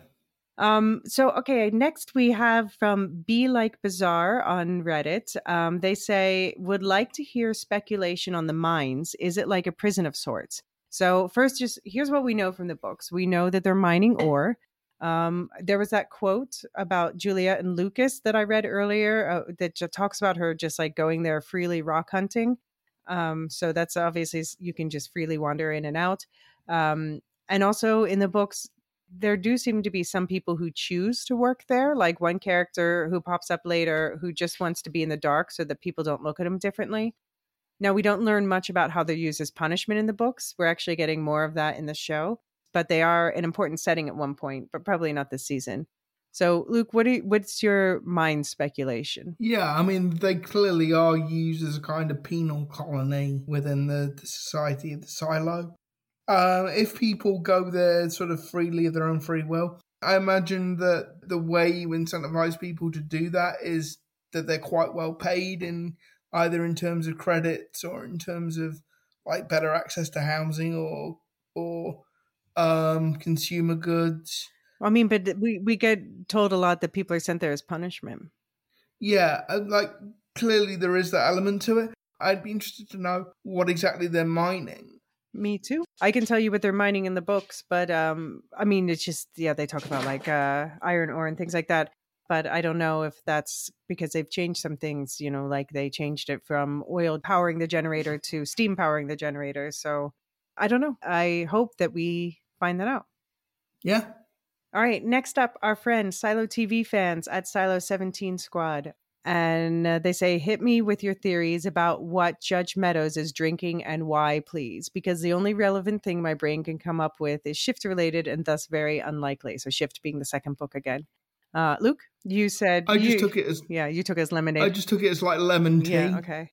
Yeah, so I kind of am with Silo TV fans that it could be this mysterious thing that they're referring to from Shift. Uh, it could be a very good, very tragic explanation. But yeah, I also, like I said earlier, like a, a slow acting poison is kind of the first thing that jumped into my head. Yeah, I mean, I, I certainly wouldn't put it past Sims. Yeah. All right. Uh, her royal bubbliness at JDite underscore on Twitter says, I have so many thoughts first thought that came to mind was never in a million years did I think a harmless magazine could hold so much power and have me widening my eyes, but here I am in Silo, and uh, do I love it. Uh, now, this is the energy I'm going to need consistently going forward in the show. Luke, do you agree? Have they? Because you you were kind of off after last week. Are, are you back on? Yeah, and actually, I really like the sort of forward momentum of this episode. Like we find out a lot right in this episode and yet at no point does it feel like an exposition dump. Yeah. Um, it still keeps the characters first, uh, you know, front and center. And I think that the final reveal of that big room of screens is really well done because they don't just leave it hanging that everybody's being watched. There is just a tiny bit of dialogue between the two texts that is really important because it shows you somebody is actually watching these screens. Right. It shows you that they look human. Right. And it shows you that they're not in charge. Right. So I think Silo is really good at this about packing a lot of information into the minimum amount of lines needed to deliver it. Um, it's very economically written. Okay, yeah, that's fair. Um, so next up we have uh, Abby at SZEGFU underscore on Twitter. And she says, strongly flashbacking to the way we had to be careful with what we say with whom, having the secret police, a silent looming threat, a constant in mind at all times. That's judicial. And look at all the monitors and informants, the most innocent looking stuff being deemed dangerous. Oh, and Billings. I think the judicial definitely knows he's sick and they want him as their man precisely because they think they can control him more easily with that knowledge. Interesting to see the character responding to the challenge. Please, not another Holston. I don't know how Holston would have reacted if he found out about the surveillance, would do something drastic to save his family. I think Sims might know about it, but who is it the watchers call for? Sims? Bernard? Someone else not yet seen? It's just crazy theories. Luke? Oh, I think Holston did know about it. Maybe, maybe double the flowers. Yeah. In fact, I'd be fairly confident that he did know about it. How would he have found out? I wonder. Yeah, that that's the sixty-four thousand dollar question. Yeah. How did he find out? Because I'd also be fairly confident that he was the only one that knew. Maybe Sims, but I'm I think he's the only one that found out. I mean, I think if Holston found anything out uh, about this room where they're monitoring people, um, then I would have to assume it had something to do with a hard drive, but I don't know. Yeah. Maybe Holston didn't find out about the room. Maybe he just found out that people were being watched and made the leap that it was judicial doing it somehow. Yeah. Or maybe it could be like the thing I said when uh I don't know, we two way mirror, one way mirror. Anyway, the thing where a mirror is a, is a window one way Mm. and a mirror the other way, like a police interrogation room. Yeah. Uh, like I was saying, that you can do the test if you put something up against the mirror. Um, if it's a proper mirror, then there's some depth separating your fingernail or whatever from the reflection of it. If it's one of these mirrors that's actually a window one way, then you see like the tips of your fingertips touching each other. Yeah, so it's like I think Holston Holston probably figured out the what, but I'm not sure he figured out the why or the how. Hmm. Yeah. I mean, I'm guessing, I'm, I'm thinking that we must not have seen, we saw some significant stuff on that hard drive that George and Allison were looking at, but I'm thinking we might not have seen everything. Probably didn't. That's true. All right. Next, we have Mir I am at Vader Girl with three R's. She says, George's tattoos, do they have any significance? Um, yeah, so I took a second look while I watched this uh, again, and the only tattoo I noticed of George was the shell tattoo, which indeed seems to have been taken from the book. So this book that's been passed down, presumably, yeah, he drew that shell and got someone to tattoo on him. Um, and I think the other tattoos we see are not actually his; they're just Juliet's, but they're cuddling, so they kind of blend together Okay. about Billings, um, Carol Lane at Kettle01 on Twitter says, It was really good, the episode. Really curious what's going to happen next. I'm most wondering who Juliet can trust, especially if she can trust Billings. I know Sims is bad. I think Billings can trust Juliet. Billings, though, seems like a good guy, but definitely follows protocol.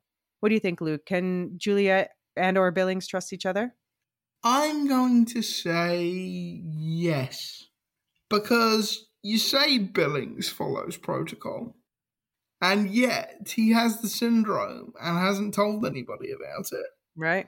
Yeah, so if he was just strictly Mr. by the pact judicial, he would have said he would have seen it as his duty to say. But I mean, actually, I'm really liking Billings because Billings is a much more complicated character than we were led to think he was going to be. I think he's more complicated than in the books, yeah. And I think ultimately he and Juliet can trust each other because, in the end, I think they both have a commitment to finding out what's going on. I think if Billings had just wanted to be by the pact, like last week, he could have gone to judicial, told Sims what he knew, and just left it at that. And as far as Juliet knows, he's gone home for lunch, but he didn't. He told Juliet exactly where he'd been. Right. Now, the one issue that might be a problem is Juliet at this point essentially has nothing to lose. Like, she's not close to her father. All she's got, all the only person she's close to in the world that's still alive is Walker. Mm-hmm. And and some other mechanical people. Yeah, and some other people in mechanical. And like, I think if judicial threatened anybody in mechanical, you know, mechanical would take care of shit. Mhm. Um, whereas Billings actually does have something to lose. Billings has a family, yeah. and that might be an issue. Like, if Sims or Judicial have the ability to, If he has to choose. Yeah. Yeah. If he has to choose between Juliet and his family, you mean? or if Judicial have the ability to like leverage his family in some way, Mm. yeah, then I think, yeah, then I think Juliet isn't going to win that that contest. Yeah. Okay. All right. Um, next up, we have a white paper bag from Reddit. And they say, really interested in what they're doing with Paul and the syndrome storyline. I wonder how that's going to play into the buildup of events and Paul's character. Also, we keep getting only brief scenes with Lukas. We need more. I agree. I'm wondering if they're going to stick to the same story route for him as the books, as well at this point in the series. Yeah, I- I'm wondering if for Billings, if the syndrome will give his actions later more urgency. Personally, Elysia speaking, I've definitely it's been interesting to see him genuinely bond with Juliet. I've really enjoyed that, and I think that yeah, however this plays out with the syndrome and anything else that happens, it's going to make it hit even harder. And yeah, definitely more Lukas. It seems like they're stretching out the first part of the book Wool and world building more and adding bits from later to tease us. But I'm expecting, I think Lukas's story is going to play out pretty much the same way. And I'm looking forward to seeing more of it. Uh, maybe next week. I don't know. Okay. Luke, what do you think? Well, I think it's pretty much inevitable that at some point Juliet and Lukas will fall into bed with each other. I do wonder whether Lukas and George may have met at some point prior to the story starting. After all, these are both people that have um, pretty profound questions about the silo and where the silo came from and what its purpose is. So I wonder whether there's some way for people with those um, questions to congregate and swap theories, rather like we're doing on this podcast. They haven't told us yet what he's up to when he's not looking at stars. Okay, so Matt McDougall at DougSatX on Twitter says, I loved the book. I loved the surveillance. I'm curious where the expansion of Sims is going, especially with the mellower Bernard. Are they in cahoots or are there different pockets of secret intel? What do you think? Yeah, I think this is a really interesting question. I wonder whether the janitors are part of judicial or whether they're a completely separate organization from judicial, kind of analogous to Section 31 in Star Trek. Okay. I also wonder how many of the janitors there are because we know that Sims was inducted into the janitors Right. by his father. So I wonder, again, to quote from another um, sci fi source, whether it's kind of like the Sith, whether the janitors have some version of the rule of two. Um, Yeah. yeah, it's going to be really interesting to find out. I don't think Bernard and Sims are on the same wavelength at the moment. I think Bernard was using an alliance with Judicial to try and leverage more power. I think he was using an alliance with Judicial to become mayor. Now that he is mayor, I think he's looking for a counterweight to Judicial, and I think he may have found that, or he thinks he found that, in Juliet and the sheriff's office. Whether that's actually uh, accurate, I suppose, remains to be seen. I mean, yeah, from a storytelling perspective, I guess it's most interesting if they're at odds, but I guess those two things don't have to be mutually exclusive. They can be working together and still be at odds. Okay, so uh, Sonic Clang at Sonic Clang on Twitter says, Your episode 5 recap sounded really good. I can tell you have a new mic, nice and clear. Thank you. so, Sonic Clang and I have been communicating about my audio mixing journey. I'm new to that side of things, teaching myself as I go. And Luke and I, we've been upgrading equipment and software as we can. And joining the Lorehounds network has definitely helped us out a bit with the latter, but it, it really is a journey and like more work than most people realize. So I appreciate you noticing the improvements, Sonic Clang. We're working on it one step at a time. And this is the point which I will pause to say that you, as in you, listening at home or work or on the way, you can help us on this journey. Help us keep doing this and keep investing in better sound just by bestowing the three greatest gifts you can give to podcasters you like without spending a penny, which are subscribing, giving five star ratings, and telling your friends. This helps us get more ears on our airways, which helps us land advertisers to help support all the costs of upgrading. So, hashtag promotional time over. Thank you for listening. Back to the feedback. Um, now, from Reddit, we have AZ Curly Girl, and she says So now we know that George was aware of the world outside the silo from his mother, and that he was a confidential informant or friend of the silo for judicial. Since he gave the George tourism book to Regina instead of Juliet, he must have been using Juliet for something, something in mechanical. What could it be? And was it for himself or for judicial?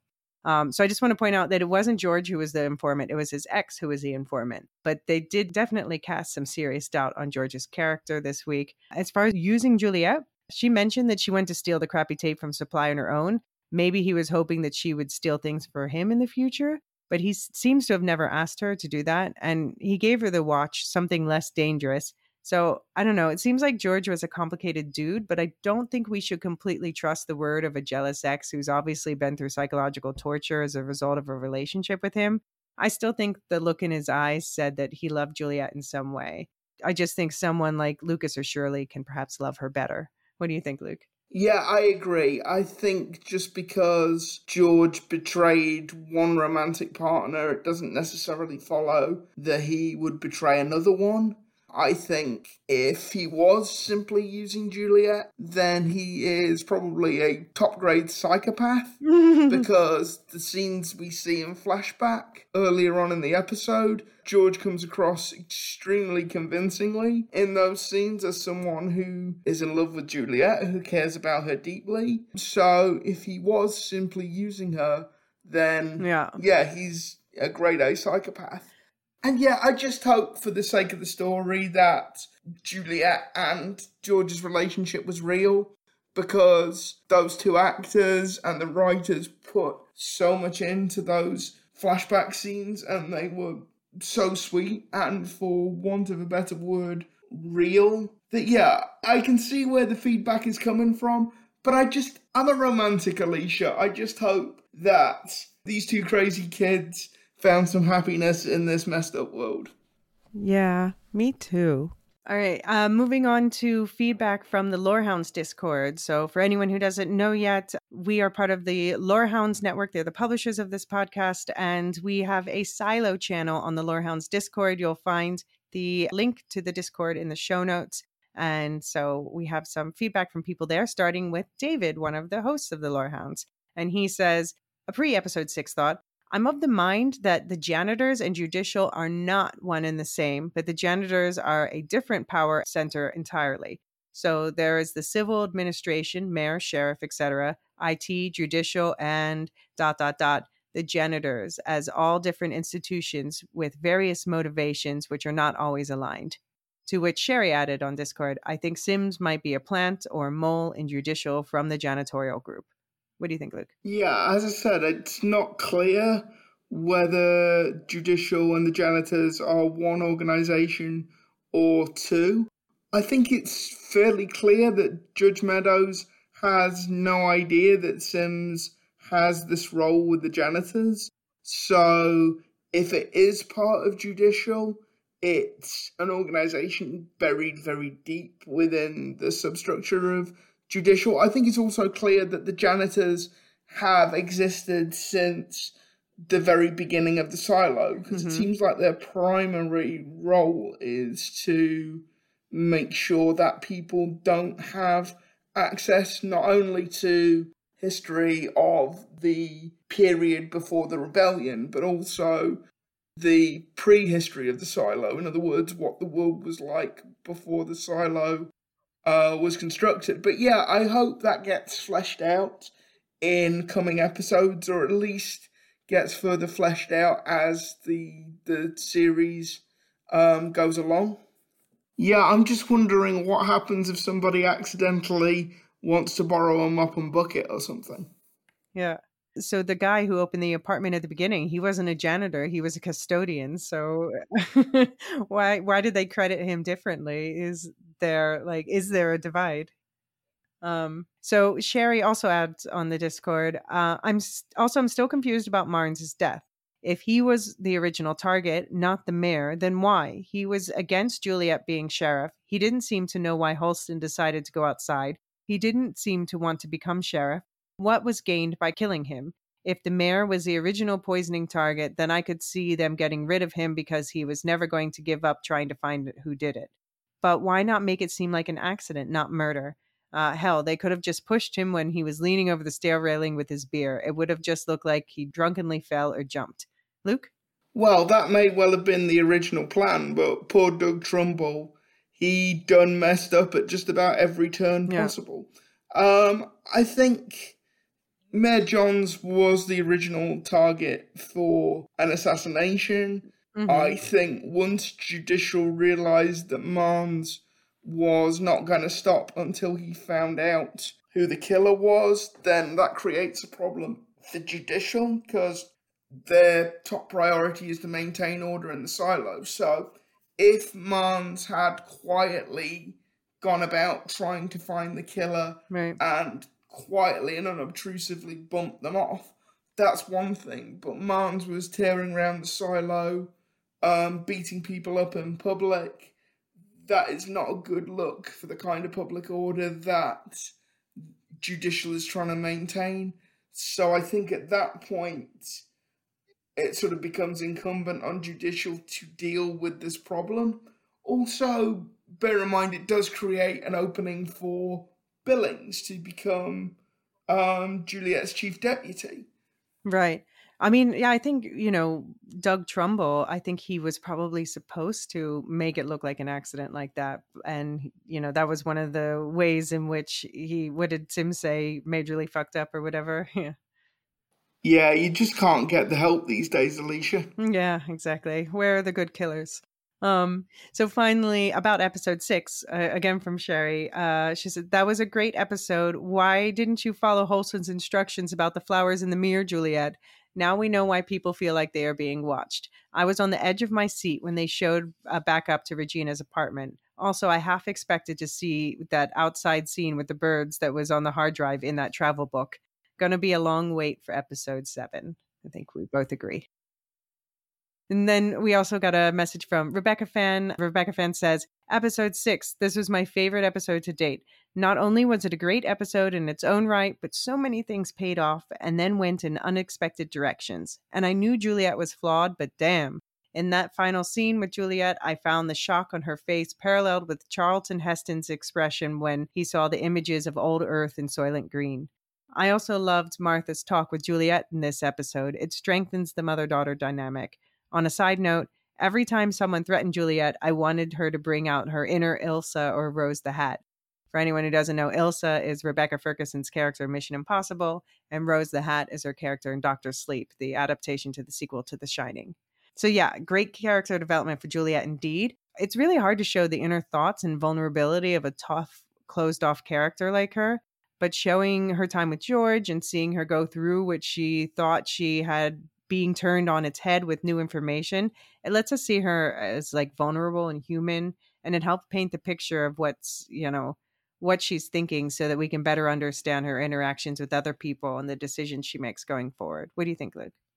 Yeah, I thought in an episode of really strong writing and really strong performances, Walker's little soliloquy to Juliet was um, my favourite part of the episode because Walker is kind of mourning the life she had lost, that she is trying to help Juliet. There is sadness, there is pity. There is quite a bit of self loathing in there as well because she talks about all the people she used to know out there wandering around the silo, and she could leave that workshop at any time, except she can't. Psychologically, she can't. And I think Walker resents the fact that she isn't capable of leaving the workshop yeah, so I, I thought that little soliloquy was was really touching. Going back to the flashback scenes with George, you can really see the the physicality of Rebecca Ferguson's performance. Juliet's a strong lady, yeah. I mean, she's got arms like tree trunks, and Juliet as a character would because she does a very hard, very physically demanding job and also, I think that explains why she was able to hang on for so long when uh, Doug Trumbull tipped her over the balcony. So, yeah. Yeah, yeah, agreed. Or climbed up that rope when she climbed down in this first, second episode. Yeah. Yeah, and uh, Davy Mack says, I've seen Harriet Walter playing a mother three times this week between Succession, Ted Lasso, and Silo, and she's great in all three shows. And yeah, I would just like to pause for a moment to pour one out for the final episodes of Succession and Ted Lasso, both of which nailed the landing. Anything to add, Luke? Yeah, I mean, the incredible thing about Harriet Walters' performances, her face changes completely depending on what you're watching her in. And it's not like she's wearing heavy makeup or a prosthetic nose or anything like that. She has the ability to deliver this completely chameleonic performance and in some ways, that's the mark of a great actor. But it really is striking the extent to which her whole physicality changes depending on the role. Mm-hmm. Yeah, well, she changes her mannerisms and you know, in the way that she talks, and yeah, that creates a whole new character. Yeah, as actors are supposed to do, but some of them are better at it than others. And then, yeah, finally, we have from Rocky Zim on the Discord uh, just finished the episode. Whoever the man is, they don't want to wake up is going to be so mad at whoever keeps leaving their Pez dispensers all over the place. Question on a serious note So Jules planted the Pez as evidence. Why? I got confused there to make judicial look bad. And yeah, we we talked about this earlier, but to summarize, I think she just needed someone else to find a relic somewhere uh, linked to a serious crime so that she had an excuse to open an investigation into relics in general so that she can try to find out where they're coming from and who would be looking for them and therefore going after George. Okay, well, that's it for the feedback channel this week. If you'd like your feedback discussed on the next episode breakdown, I'll pin a tweet to my Twitter profile and post on the Silo series subreddit to collect feedback as soon as the episode goes live. And of course, you can always find me on the Lorehounds Discord. Please get your feedback to us by uh, Sunday this week to be included in next week's recording.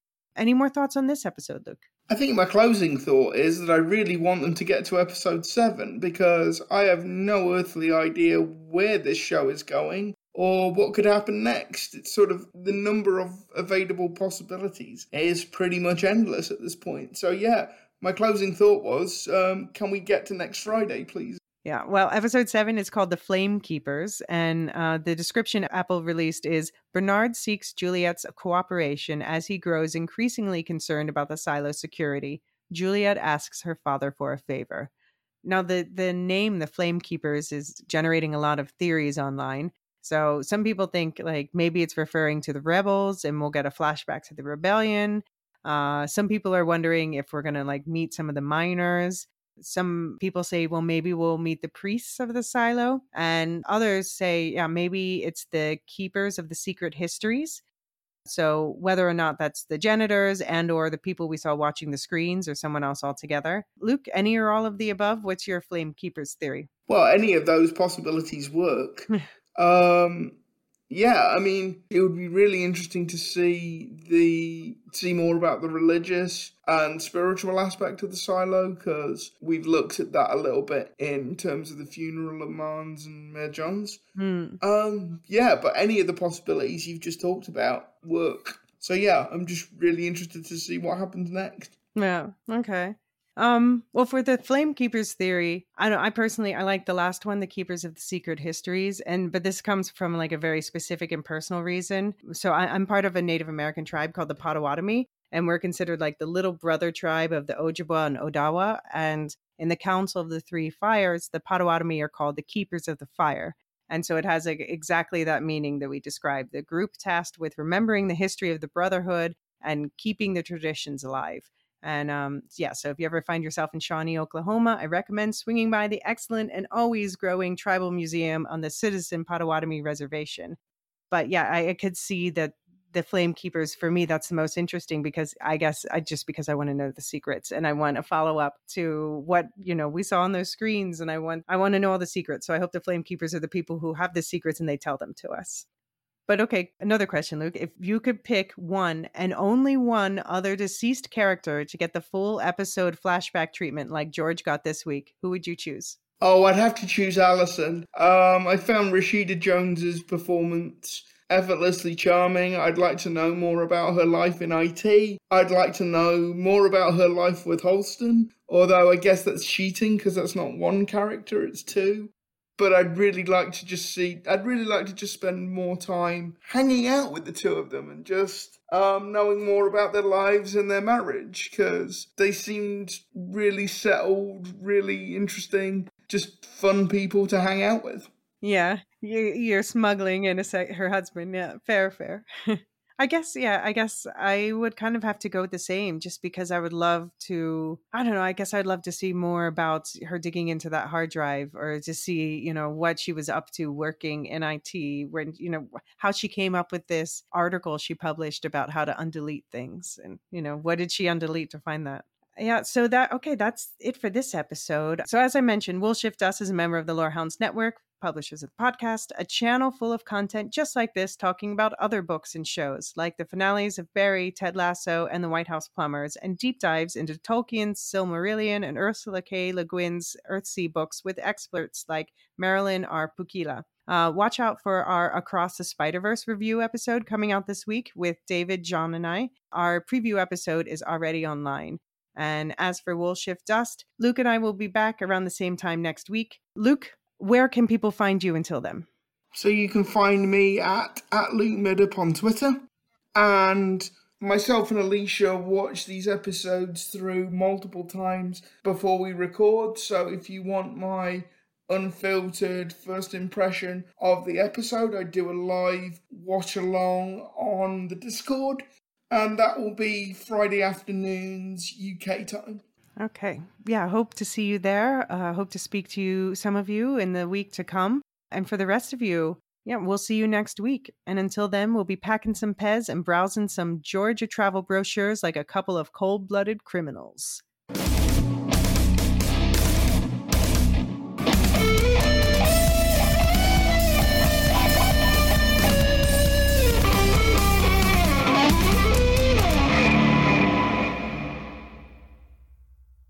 What's so special about Hero Bread's soft, fluffy, and delicious breads, buns, and tortillas? These ultra low net carb baked goods contain zero sugar, fewer calories, and more protein than the leading brands, and are high in fiber to support gut health. Shop now at hero.co.